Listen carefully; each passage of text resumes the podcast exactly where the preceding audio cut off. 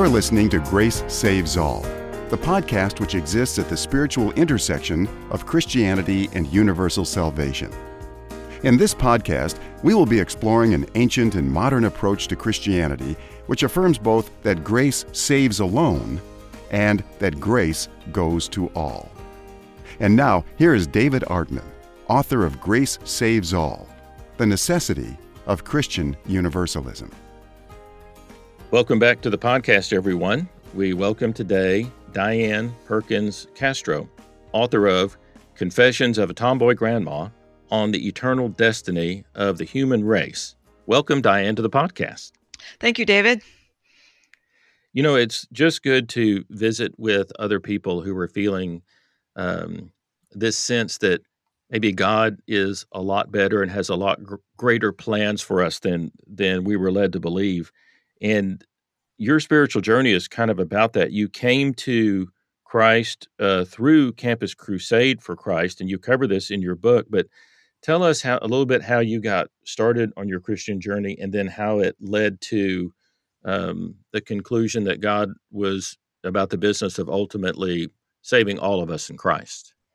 Sure. Well, I grew up in the church, but it wasn't until college that I really came to know Jesus through Campus Crusade. And I was very excited about it, not only to have a community on a big college campus, but also to have found a, a philosophy that answered all the big questions, like, where did we come from? What are we doing here? Where are we going? And I devoured books about apologetics, and I, I loved how Christianity seemed to answer those big questions and give a, a framework for life that made a lot of sense. But it seemed that the longer I lived, the less sense life made. And the neat and tidy answers that I had as a college freshman just didn't work anymore. Mm-hmm. And we we dutifully kept going to church. Uh, my husband and I have six children. We tried to raise our children in the faith, but there were lots of nagging questions about my faith that I didn't have good answers for. And it was hard to uh, share my faith, even with my children, if I didn't have good answers myself. Mm-hmm. And so I, uh, for a long time, I lived the Christian life. I was active in the church and in the Christian community, but I had these nagging questions at the back of my mind. And back in the eighties, I heard that my friend George Sarris had some yeah. crazy notion about everybody getting saved. And I thought, well, obviously that's wrong. And I didn't even think about it again for another twenty years. And meanwhile, the Sarrises moved out of town, and we didn't see them as often, but we stayed in touch and remained friends. And we saw each other again about fifteen years ago at a wedding. And mm-hmm. I asked George, I have this vague recollection that you had some idea about everybody getting saved. Is that true? And he said, yes. And I could send you a paper about it. And I said, sure, I'll read it. And so he sent me a paper that he had written in the late seventies for a yeah. seminary class. And it was exploring the idea of ultimate restoration. And I read the paper. It didn't convince me, but it did give me permission to explore mm-hmm. the idea without worrying that I was going to become a heretic or would deviate from Scripture. Yeah. And so I started exploring the question myself and looking looking at the Bible and reading other books. George also sent me Jerry Boschaming's book, Hope Beyond Hell, and I read that, and it gave me a lot of scripture to to feel hopeful, at least, that right. maybe this idea was true. Yeah, it's and interesting. Once you start, once you start allowing yourself to look at the scriptures in a little different way, you you all of a sudden start finding different scriptures you hadn't considered before, or start seeing them in a little different light. Exactly. And that's what was happening to me. And I sort of started from scratch and tried to look at the Bible with new eyes and see things that I hadn't seen before. And over time, I gradually came to the the realization that not only is this idea allowable in Scripture, but it's actually the foundational teaching of Scripture, that God will restore his entire creation. And that gave me great hope. And I could tell you a little bit about how that process happened. Mm-hmm. And the one um, occasion that I remember was reading First Peter. And I came to First Peter four six, and it said, "The gospel was preached to those who are now dead." And I was using the N I V Study Bible at the time, yeah. and I did, I didn't know what that phrase meant. So I looked it up, and the, let me read you what the note said. The note in the N I V Study Bible said, of the phrase "was preached even to those who are now dead," the word "now" does not occur in the Greek, but it is necessary to make it clear that the preaching was done not after these people had died, but while they were still alive. There will be no opportunity for people to be saved after death. See Hebrews nine twenty-seven. And I thought, wait a minute, you can't just go sticking words into the text to make it say what you think it oh, ought we lost, to say. Uh, froze up a little bit there. You were talking, pick back up with the study notes. Okay, I'm not sure how much you heard, but the the note in the N I V Study Bible explains the phrase "was preached even to those who are now dead" this way. It says, "The word 'now' does not occur in the Greek, but it is necessary to make it clear that the preaching was done not after these people had died, but while they were still alive. There will be no opportunity for people to be saved after death." See Hebrews nine twenty-seven. And when I read that, I thought, wait a minute, you can't just go sticking words into the text to make it say what you think it ought to say. Mm-hmm. And I, I know enough Greek to be able to identify words and look them up. So I went to the Greek, and I saw that the phrase that's translated, "the gospel was preached even to those who are now dead," in Greek is just two words, nekrois evangelisthe, to the dead the gospel was preached, or to the dead, good tidings were proclaimed. Mm-hmm. And I thought, well, that does sound as if the gospel is being preached to people who have died. Mm-hmm. And then I, I thought, well, what about Hebrews nine twenty-seven? Does that say that there will be no opportunity for people to be saved after death? So I looked that up, and it says, "It's appointed unto man once to die, and after that to face judgment." So it says that people die and then they get judged, but it says nothing about the nature of that judgment or how long it lasts. And it certainly doesn't say that there's no opportunity to be saved after death.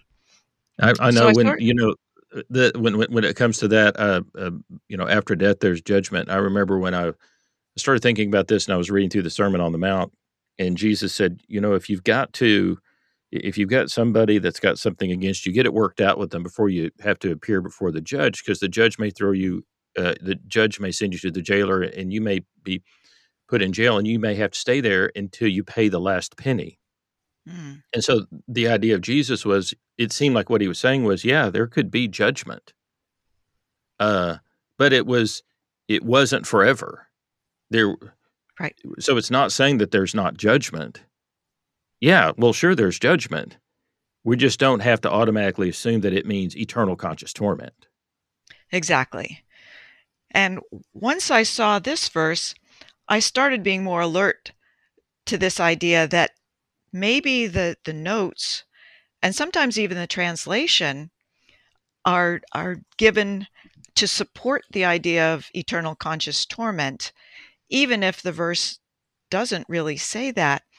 And Uh, then I started noticing more and more instances of this where the study notes say, in effect, well, this verse doesn't really mean what it seems to say, because that would contradict eternal damnation, which we know is a fact.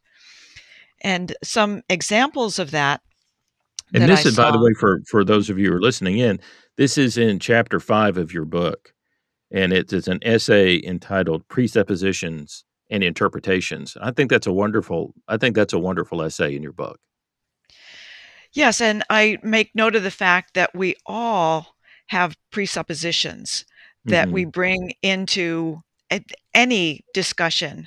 And those are based on all the experiences we've had and the ideas we've been exposed to. And there's some things that we just take for granted. There, there are assumptions that we bring into the discussion. And, and I was noticing that the N I V Study Bible, as well as many other um, sermons and books, sort of assume that eternal damnation is a fact and interpret the verses with that in mind, and mm-hmm. sometimes even uh, translate a verse to to support that.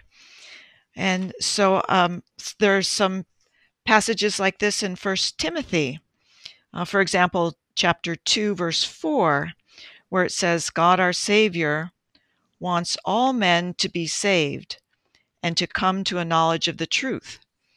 And the N I V note says, "God desires the salvation of all people. On the other hand, the Bible indicates that God chooses some, not all, people to be saved." And then it goes on to give possible explanations of this verse, but it doesn't even mention the possibility that God maybe not only wishes that all men would be saved, but will actually make it happen.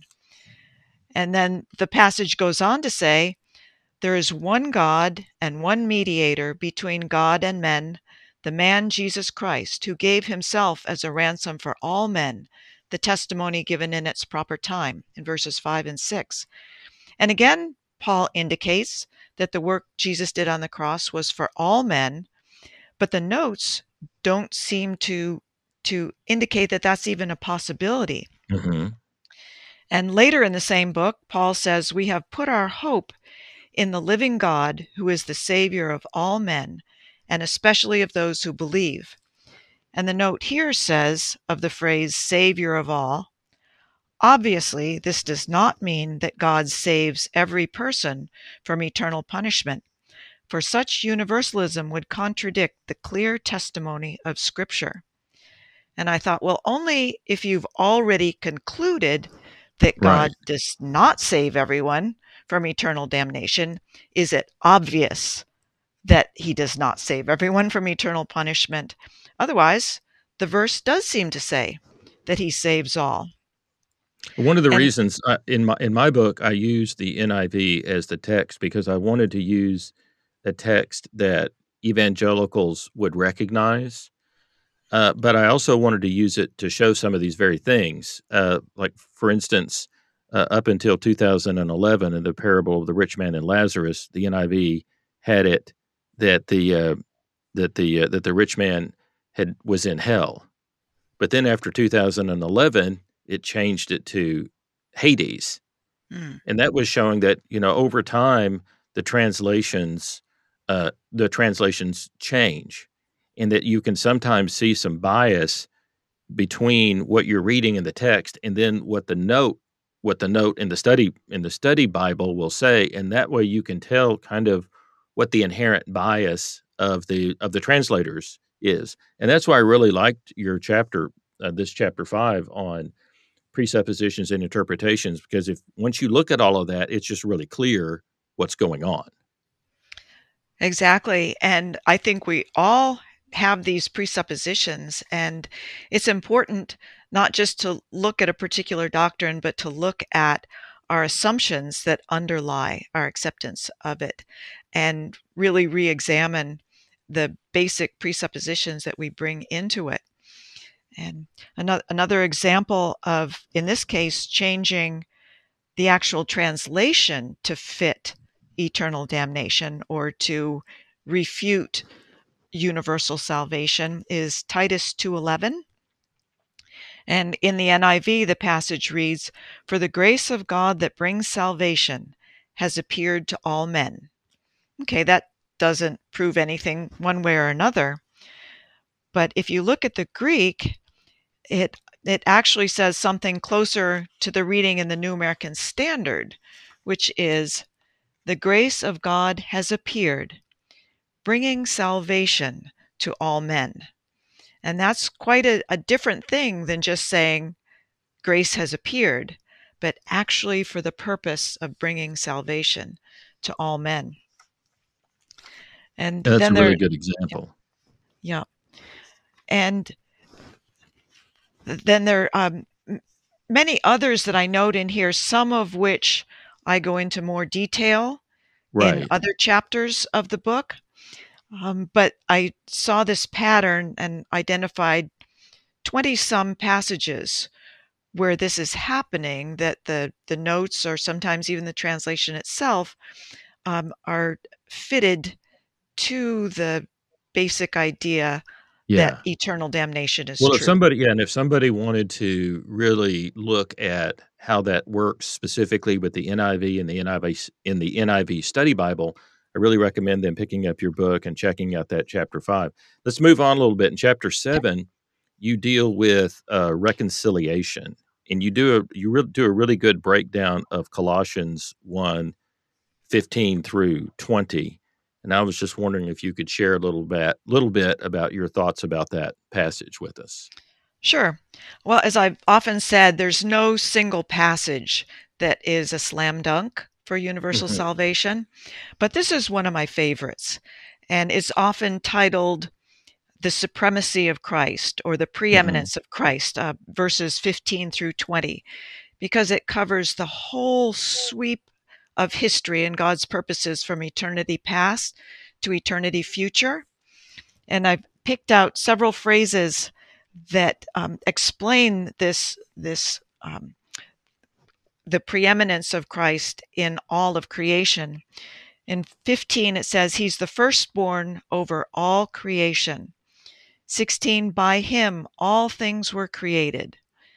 Again, all things were created by him. He is before all things. In him, all things hold together. He has supremacy in all things. All God's fullness dwells in him, and through him, God reconciles all things.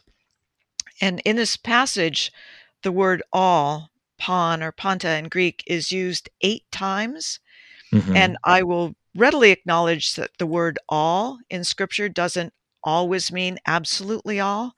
But mm-hmm. in this passage about the supremacy of Christ, I think all the alls mean absolutely all. And so the key, key verse there is twenty, where it says, God was pleased through him to reconcile to himself all things, whether things on earth or things in heaven, by making peace through his blood shed on the cross. And so it's it's important to know, well, what are these all things that God is reconciling? And what does it mean mm-hmm. to reconcile all things? So I, as I was looking at the all things, it says earlier that he created all things. And there's nothing that was not created by him, except, of course, God himself. And so the, the extent of the all things in verse fifteen is the same as the extent of all things in verse twenty. And it's further defined, for by him all things were created, things in heaven and on earth. And then it says, he, through him, God will reconcile to himself all things, whether things on earth or things in heaven. And this is an all-encompassing phrase that means all, not mm-hmm. all things except the majority of humanity. So I, I believe that all means absolutely all in this passage. And then the meaning of reconcile, I think we can get from the context of the passage and other passages using that term, as mm-hmm. well as a dictionary definition. And right here in the context, it gives us some idea of what it means to reconcile. In this verse itself, it says, through him to reconcile to himself all things by making peace through his blood shed on the cross. So part of reconciliation is making peace between the two parties, in this case, God uh-huh. and man. And the next verse contains phrases that describe the opposite of reconciliation, it says, once you were alienated from God and were enemies in your minds because of your evil behavior. Mm-hmm. So in other words, our sin made us enemies of God, kept us alienated or estranged from him. And then the next verse amplifies the meaning of reconciliation. It says, but now he has reconciled you by Christ's physical body through death to present you holy in his sight, without blemish and free from accusation. So we get the idea that reconciliation means to restore our relationship with God and to make us holy and in friendship with him. And that's it. You know, there's a that that word res, restore is a is a very powerful word too. Reconciliation and and restoration. And in chapter eight, you move on uh, your argument to talk about why you believe that God has an ultimate purpose to restore Uh, everything. I wonder if we could move from the idea of reconciliation now sure. to the to the idea of restoration, uh, because that's another way that people sometimes talk about this. Uh, they don't just talk about universal salvation; they talk about the restoration of all things um, as a way yes. of thinking about what's going on. Yes, and uh, one illustration that I gave in chapter eight is something that has helped me understand why God has allowed this uh, break in our relationship with him and what it will mean when he restores it. And I'm not a person who gets visions or anything like that from the Lord, but a long time ago, he gave me sort of a picture, an image of what he was doing in my life. And more recently, I've applied that more broadly. But what I saw was myself inside a deep pit with mm-hmm. steep sides and impossible to climb out.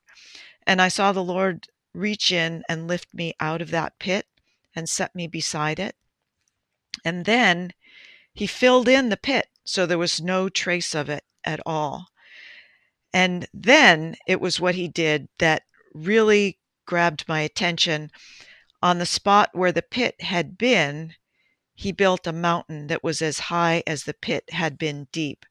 And to me, that spoke of the fact that no matter how deep the pit, no matter how great the suffering or how awful the trials, God is going to redeem and restore those trials, that so, so it will be even greater than the, the trials had been awful. And that picture of restoration by building a mountain in the spot where the pit had been speaks to me of his complete restoration of the the entire creation to a state that will be even better than it would have been if we had never fallen in the first place.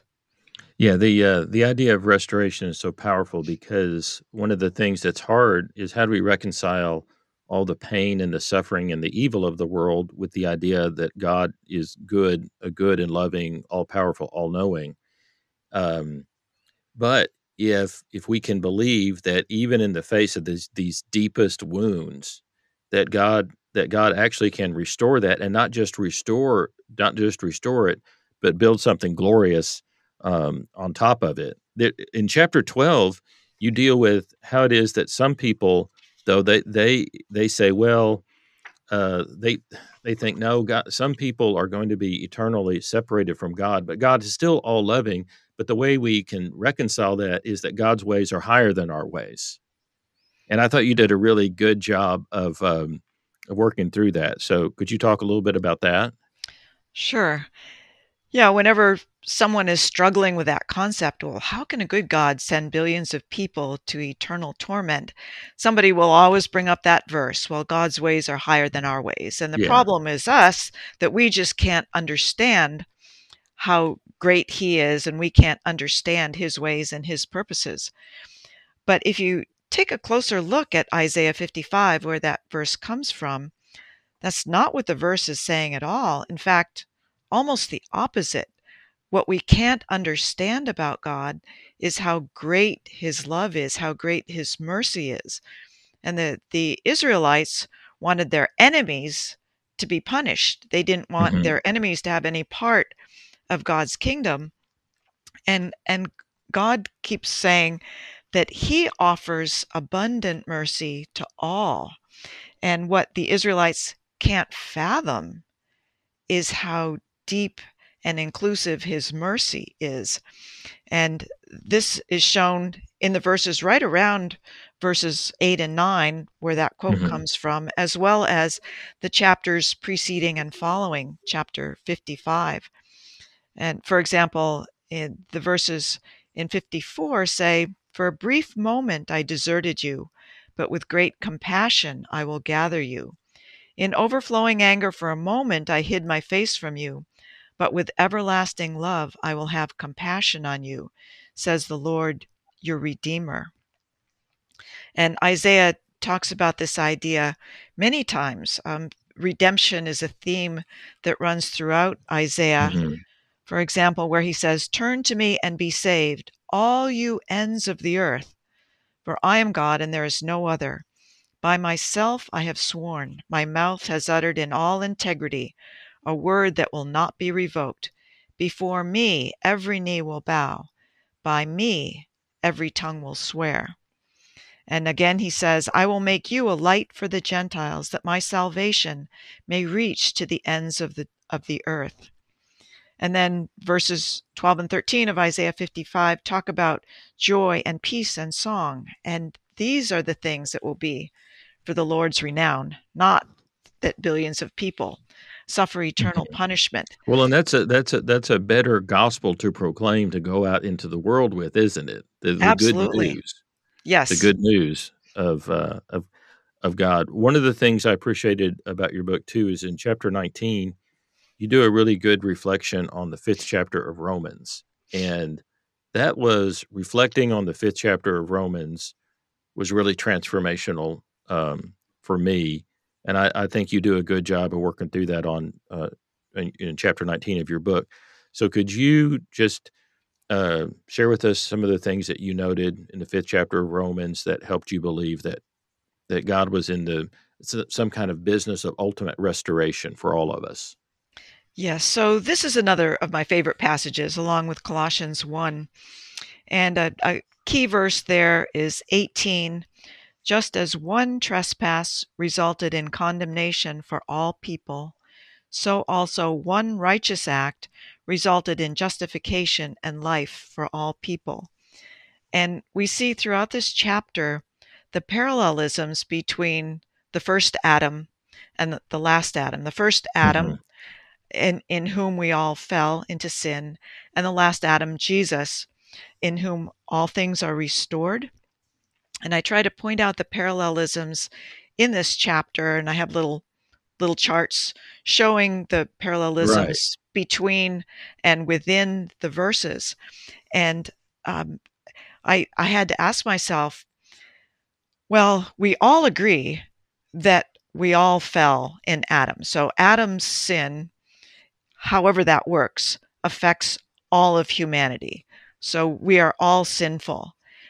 But how can it be that the work of Jesus on the cross is not at least as powerful as the fall of Adam in sin? Mm-hmm.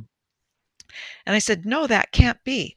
The, the work that Jesus did on the cross will completely undo the fall in Adam, and that his work on the cross is more powerful to save than the work of Adam is to condemn.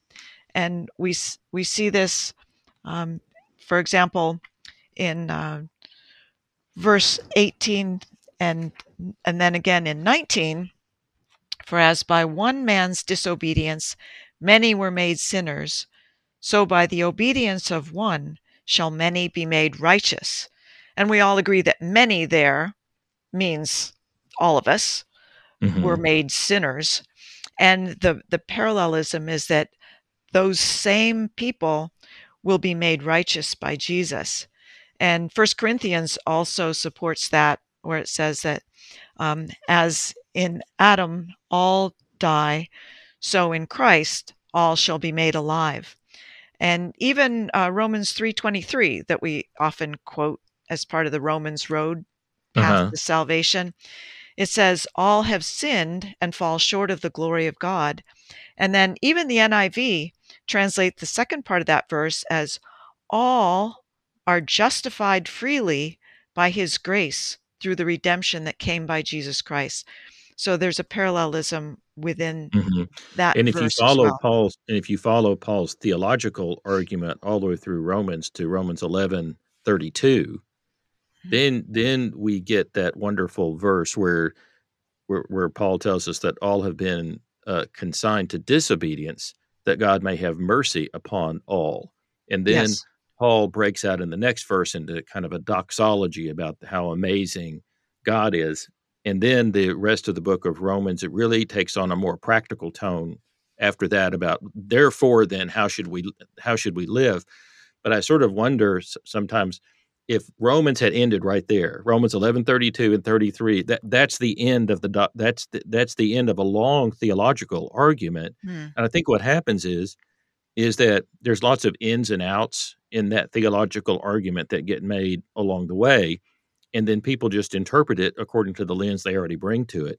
Right. But if you look at kind of the beginning and the end of the argument, you can see that it starts out, God has consigned all to disobedience. And then you get to the end of the argument, well, God, yes, but it's for the purpose of being able to show mercy upon all. But in the middle of that, you in the fifth chapter of Romans, you really see that really, Paul really goes into all those parallelisms there, which which you do a good job of pointing out. Yeah, and he, and he talks about how much more um, Jesus' work is um, than the work of, of Adam. Like he says, um, if when we were enemies, we were reconciled to God by the death of his son, much more being reconciled, we shall be saved by his life. And he talks about how grace abounded and the abundance right. of grace, where sin abounded, grace did much more abound. So what whatever happened in Adam and the fact that we are all sinners, Jesus more than overwhelms that that sin with his abundance of grace. Now, when um, to, to to continue on with this, you go in chapter twenty-two of your book, you go a little more about the the question of grace beyond the grave, because that that's just something that is a real stopper for some people. They've just been told their whole life, well, you have this one life to get it right. And if you don't get it right in this life, then that's, you know, then that's it. But you go a little further in, in chapter twenty-two in, in that topic. Yes, that is a big stumbling block for people because they'll say, you had your chance. If you rejected Christ, then you die and you face your eternity. And um, I, I did acknowledge that the Bible never says that you can be saved after death. It never makes that statement. It also never says that you can't be saved after death. And I think we would all agree that not all people uh, come to Christ before they die. So if it's true that God will reconcile all to himself, then then it must happen for some after their physical death.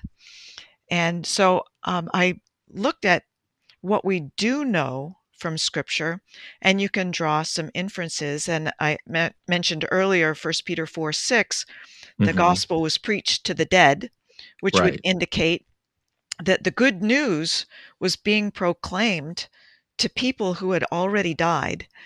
And it wouldn't be Jesus rubbing it in that he had died, but they were excluded from his right. work. And what um, would be the point of going to proclaim that? Right, right. So that is one indication. And also what we do know about God and the fact that his mercy endures forever. And we also would all acknowledge that deathbed conversions are possible, that uh, people can come to Christ just before they die and he will mm-hmm. receive them. And, and would it make sense that God would offer his salvation right up until the moment they take their last breath, and then in the next instant suddenly turn against them in judgment and condemnation? doesn't really make sense that there's a cutoff point for God's mercy. And just as you and I are not finished products here in this life, nobody is. There's mm-hmm. still work that needs to be done in us after our physical death. And I think that God will continue the work that he has done in every human being after their death. And for some, this will mean facing God in judgment, but recalling that his judgment always has a merciful and redemptive pers- purpose means that when they do face him in judgment, it's not for the purpose of condemning them to eternal hell, but for the purpose of redeeming them. And it will be, I think, very, very, very intense and severe, but redemptive. Yeah, the, sometimes the, uh, the the the the when somebody says, "Oh, oh, you believe that all will ultimately be saved," I guess that means you don't believe in hell, then. You know, yes. uh, no, it, it's just. It, it, as a matter of fact, I sometimes say, "Well, the early church fathers that talked about this thought that there could actually be ages upon ages of uh, restorative correction." And it could be, you know, it it's not the kind of thing where, if you understand it, it's not the kind of thing where you would say, well, I'll just do everything I want. I'll do every terrible thing I want as long as I live. Uh, because, uh, you know, I, I'm sure then that God won't, God will just, you know, wink at me and everything will be great. No, mm-hmm. the idea was you, you, this would be a long and searching process that nobody really gets away with anything here. Exactly. Um. In chapters twenty-four to twenty-six, you offer your understanding of Christian universalism as kind of a unified field theory for spirituality. And this was really profound for me.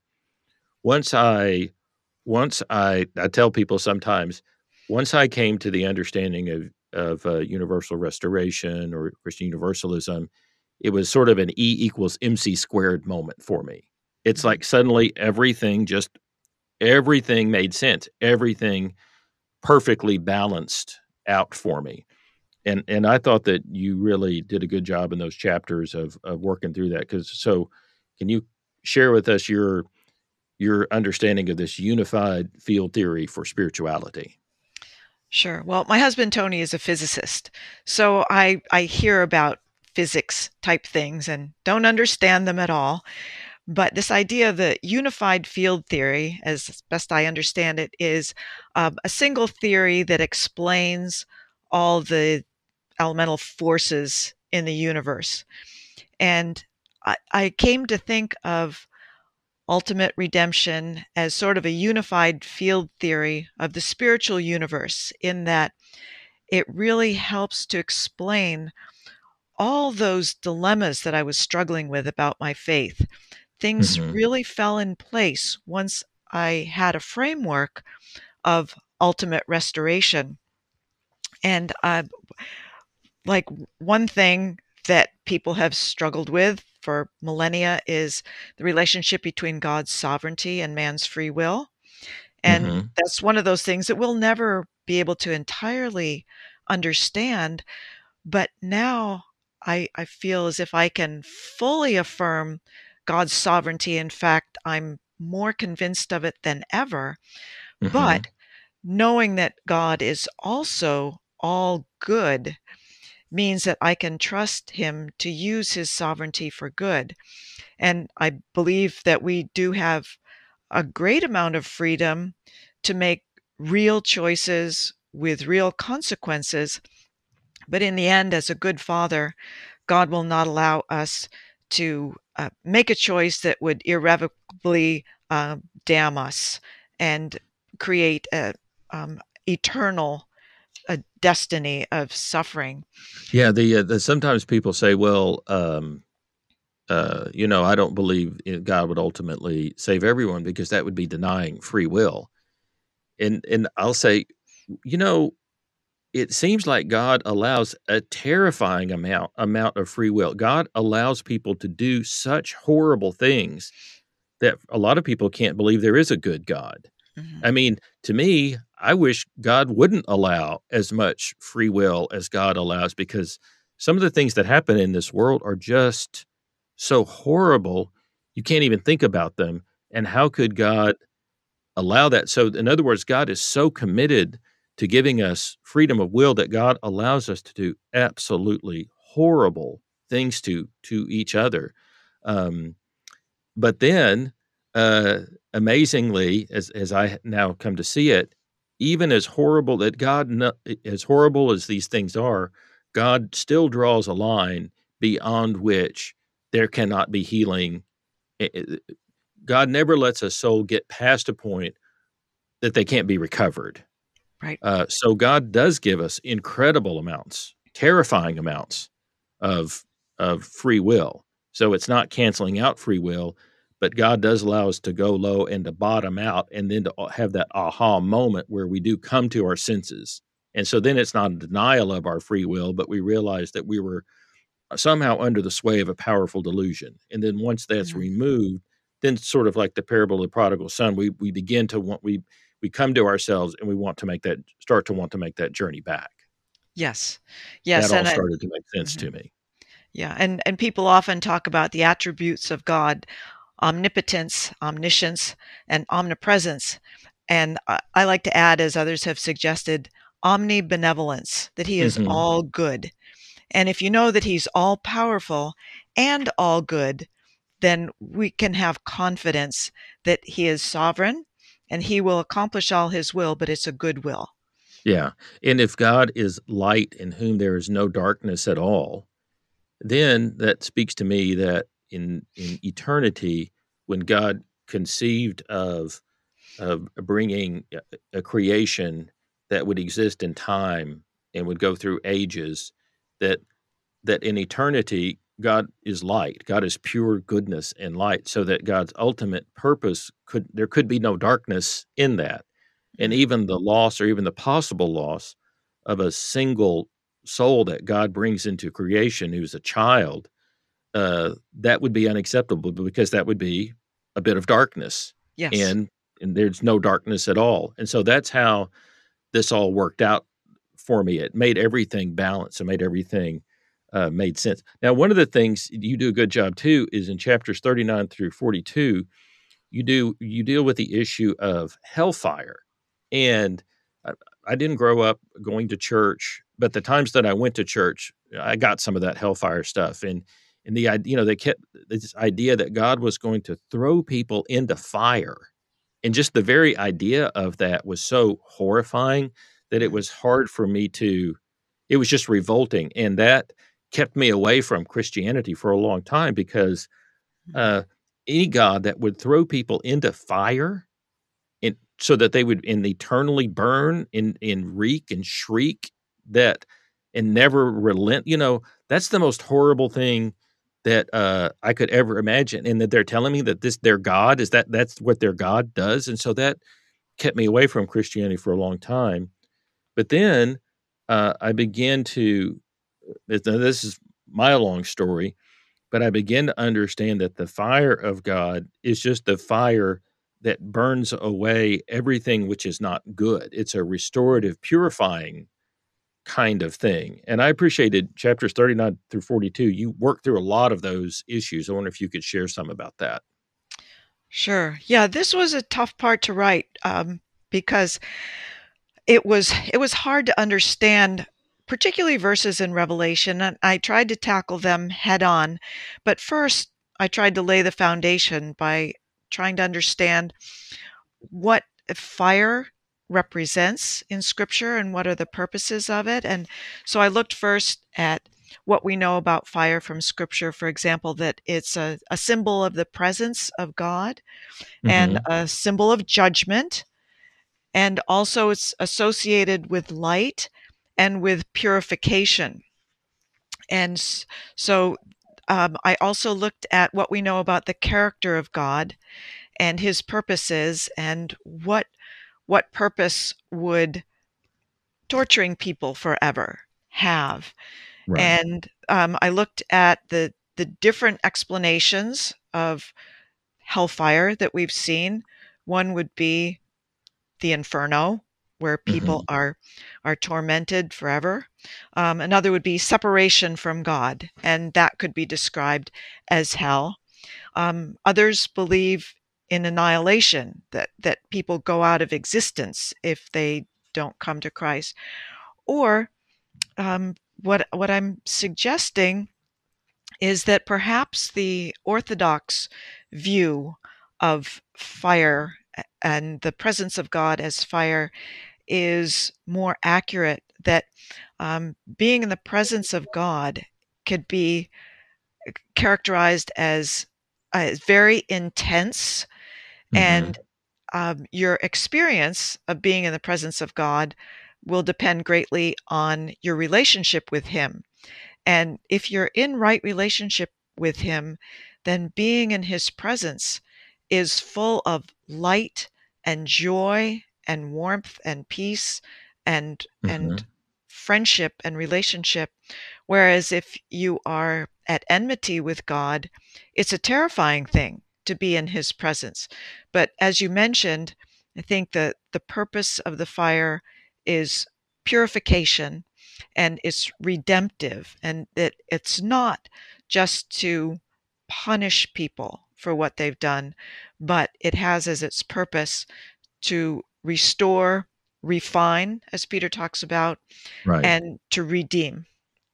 I think that's that, that that really helped me once I began to understand that. Ironically, I think what happened in the history of Christianity, um, I mean, this helped me when when I got a little bit older and I started studying more, and I did get the chance to go to seminary. Uh, what I realized was that the funda- I had been exposed to a kind of a fundamentalist Christianity growing up. I grew up in Texas in the Bible Belt, and yep. and that kind of hellfire Christianity was just sort of in the was sort of in the water. And it was explained to me that I'd been born a sinner and that there was nothing I could do about it, and God was going to put me in hell forever because God was holy, and because God is infinitely holy, God has to punish people forever. And, and th- you know, that was kind of the, the message that I. that I got, and it was presented to me authoritatively, mm-hmm. as if it, it was the only thing that the Bible said, and that people who believe the Bible believe this, and that this had always been the message of Christianity. But then uh, I found out that, no, there was a period for about five hundred years, four or five hundred years, where Christianity had a, a much different kind of feel to it, a much more optimistic feel. Early church fathers who believed God was about the restoration of the entire creation, and this, that fire was restorative and all of these things. But what happened was when Christianity went into the Roman imperial church, and, and uh, the, the theology of Augustine became about original sin and eternal torment, that, that really got cemented into that tradition. And even though the uh, Protestant Reformation said that it was about the scriptures, not the traditions of men, it still certainly carried on that traditional interpretation of eternal torment and original sin. And then uh, what I realized was that all came over the oceans to America, and and a lot of us just, that's just what we got. And we didn't know we were getting We didn't know we were getting a, a, a tradition, but but the, the terrible, tragic thing that happened was that once Christianity in Western civilization became e- equated with the power of the state and with the doctrine of eternal torment, then people started to think, you know, if you get your theology wrong, you're going to go to hell forever, and God's going to punish you there forever. And so if you're a sinner, that's bad enough, but if you're teaching people the wrong doctrine, then you're a heretic. Mm-hmm. Well, then the the it, this is a hard history for people to face up to, but great amounts of terror and evil and suffering have been perpetrated by Christians upon other Christians and upon other people whom they deem to be heretical. And uh, you, chapter fifty-two in your book is on religious cruelty. Mm-hmm. And I think that a lot of religious cruelty was driven by these ideas of eternal torment, because they felt like so much was on the line that if there was somebody who had stepped out of line even a little bit, that, well, if God was going to burn them up, if God was going to burn them up, then they might as well burn them up. And it just made Christianity into a very violent religion in Western civilization. And so I thank you for including that chapter. It's a very hard one to read. But could you t- just tell us a little bit more about your thinking on that and why you included this in your book? Yes, I, I think you're right that sadly this type of thing is a logical outworking of that doctrine, as you explained. And one theme that goes throughout my book is that our our view of God is going to have a direct and tremendous impact on how we live, how we behave, mm-hmm. how we treat other people. And so it's really important to have a correct view of God. And I, I am quick to say that I've known many lovely people who perhaps belong to a church that teaches eternal damnation. Um, and so it's not always the case that mm-hmm. people will act out what they say they believe. But um, it is, I believe, a, a direct consequence of this um, very vicious view of God as, as a harsh and cruel deity that results in some of these horrible things that the church has done in the name of Jesus Christ. And um, this this chapter shows the extremes of that, but I think it's true in our lives too, that mm-hmm. it's so important to have a correct view of God in order to live the way we should. And Thayer, the author of this book, Religious Cruelty, um, uh, says, if then we would make mankind what they should be, we must begin with the object of their worship. And in another series in my book, I, I talk about the idea, as Greg Beale puts it, that we become what we worship. And the mm-hmm. idea is that whatever we hold up as the model of what is good and true and what should be, we will tend to become like that. And so the psalmist says that those who worship idols become like them. And uh, in the same way, if we worship a God who's fierce and harsh and punitive, that will tend to be reflected in our behavior, um, mm-hmm. the way we treat other people, uh, the way we raise our children. Our discipline may reflect that same view of God. So it's really important that we understand who God really is so that our, our we we don't become guilty of the kinds of atrocities that have been perpetrated in the name of Christianity. And I think it's these sorts of things, the extremes that I talk about in this chapter, as well as just the downright nastiness that Christians can have toward unbelievers. Yeah. That's the sort of thing that drives people away from the faith. And I, we, we really need to understand who God is so that we can accurately represent and reflect him in our own lives. And that will be attractive to people, unlike the outworking of a belief in a harsh and cruel God. I think you're right about that. Uh, one of the things that's that makes me feel hopeful is that I'm, I'm, I found out about all of this. I started Be- beginning to be able to find out about all of these things uh, years ago w- when I got to go to go to seminary. But at that time, I went to seminary at Texas Christian University at Bright Divinity School. And in the Texas Christian University, they had a really nice library. And you'd go into the library, but there was a second or third floor, I think it was second floor maybe, and you had to have a special library card that would, uh, that would allow you to get into the theological reading room. Hmm. And so, you know, the regular people were so cut off from all of these arguments and all of these ideas that they were just kind of going along with whatever, you know, they were being told. They didn't, they just didn't have a lot of access. And now we've got this revolution to where all the stuff that was available to me behind the locked door of the theological library, that's now all start, that's, that's available now.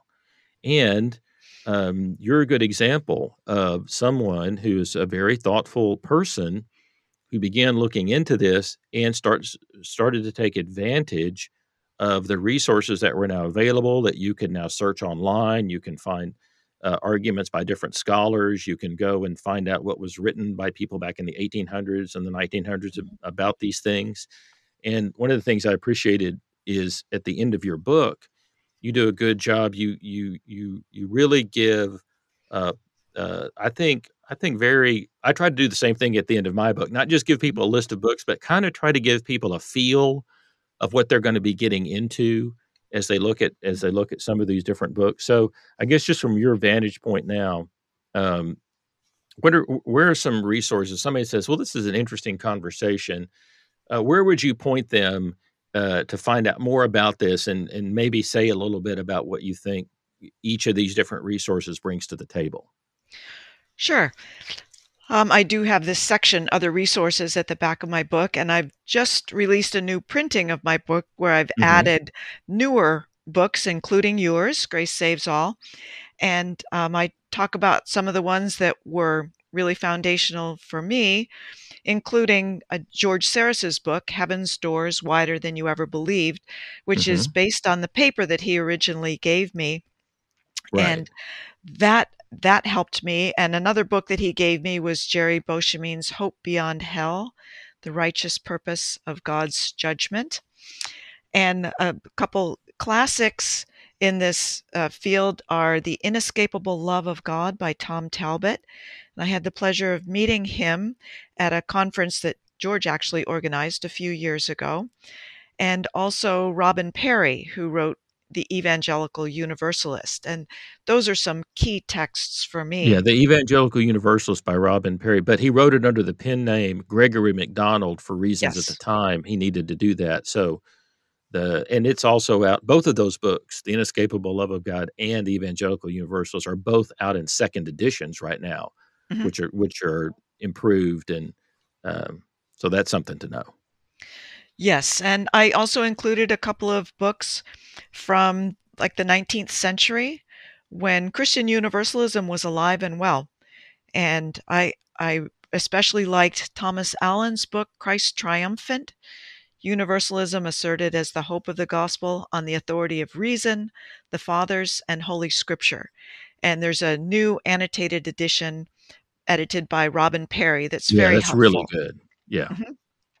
Yes, and I, um, and then I have your book and um, Brad Jerzak, Brian Zond, and um, also the book Four Views on Hell, second edition, and the first yeah. edition from nineteen ninety-six didn't even have universal salvation in the running, but right. the the new twenty sixteen edition does include ultimate reconciliation as one of the views, and defended by Robin Perry.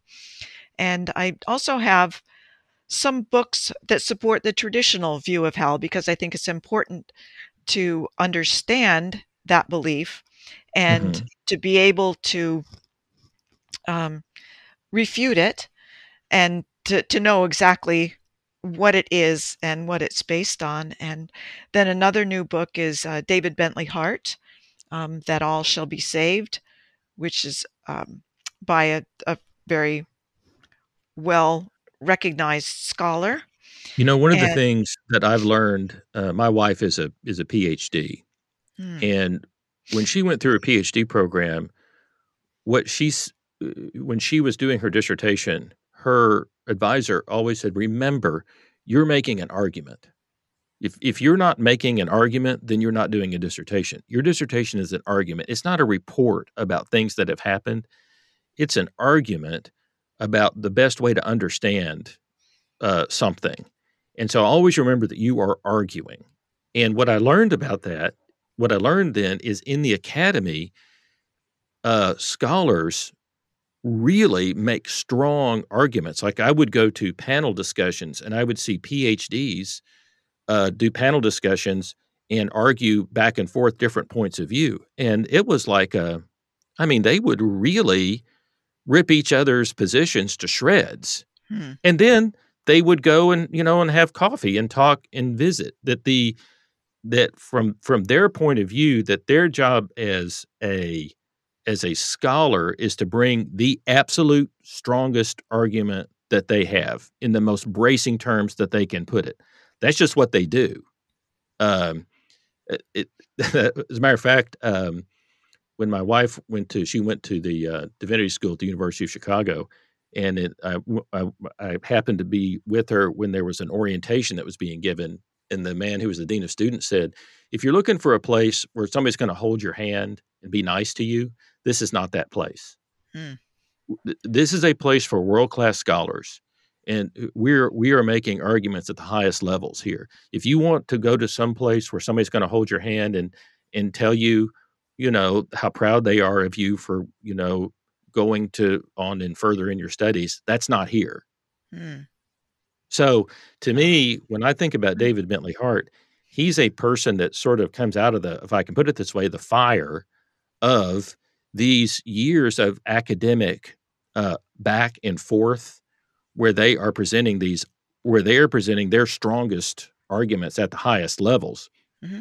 And so when you read David Bentley Hart, it's a little bit bracing because yeah. he sounds, he doesn't sound, he's not like a very, he's not, he doesn't come across like a really nice man who is just helping you to understand things. He comes across as somebody who is, who is out to, to, in the most devastating way that he can, show just how little sense the Western Christian tradition and its eternal torment doctrine actually. Mm-hmm. And so it's, I thought you did a good, you get a, did a good job of trying to tell people about that. Like, don't be surprised when you get a hold of this book. Mm-hmm. So say, say a little bit about that. Okay.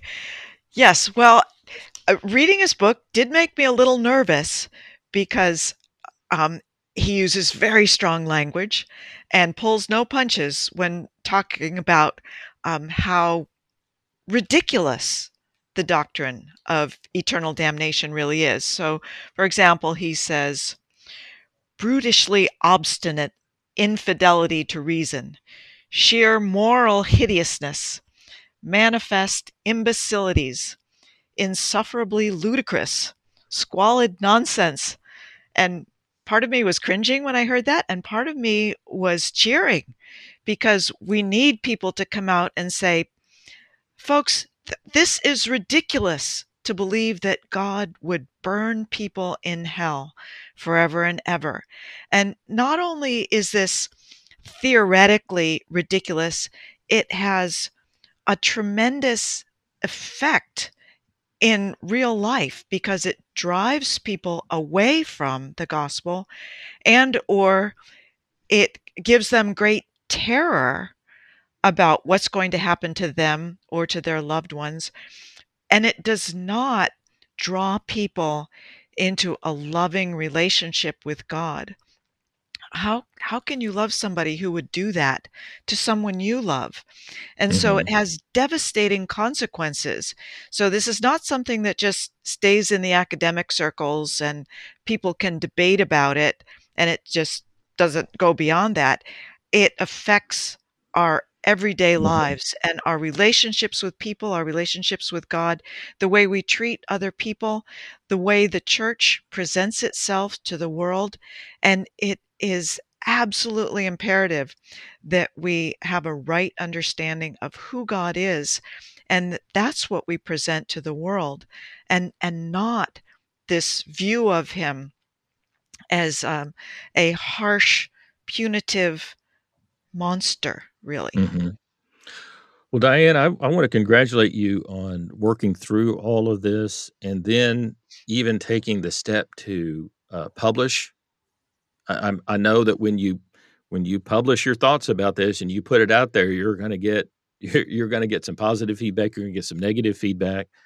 But I, to me, what your book shows is somebody who has really over a lifetime considered um, considered all of these things. And it's uh, I'll say that your book is a lot for the money. There's a lot there. There's you guys, but it's broken down into into. In a, in a way, the book feels kind of devotional to me because it's broken down into so many kind of bite-sized uh, pieces, you know, and so that you could just you just read it. You could read a chapter a day. The chapters aren't very long. Uh, some of them are a little longer than others, but it's just broken down. And to me, once you if you just would do that, then the overall cumulative effect of the book would really set in. I wish we could go through uh, everything that was in it, but uh, I just want to uh, recommend everybody pick up um, a copy of uh, Tomboy Grandma, Confessions of a Tomboy Grandma on the Eternal Destiny of the Human Race, and that's available. Um, you can get a hard copy version of it. I also I also downloaded. Uh, I got a Kindle uh, e-version of the book, and that's that's available as well. So Diane, thank you, uh, thank you so much for coming on the podcast, and I hope everybody picks up um, a copy of your book. Do you have any any last words for us? Oh, thank you, David. I appreciate you giving me this opportunity because I just do have a burning desire to share this with other people, and uh, this gives me another platform to be able to do that. So thank you. Well, good. Well, I hope this is a podcast that you can refer to friends and who might want to know what your thinking is. And uh, I just congratulate you on, on what you've done. And I look forward to the next time we visit. Great. Thank you. All right. Talk to you later. Bye-bye. Thank you for joining us in this episode of Grace Saves All. You can help spread the word by sharing this podcast with others and by giving it a rating on iTunes. If you want to find out more about David, or if you'd like to leave him a message, go to his website, david artman dot net. In the meantime, let's work together to help a hurting world know about the greatest news ever announced.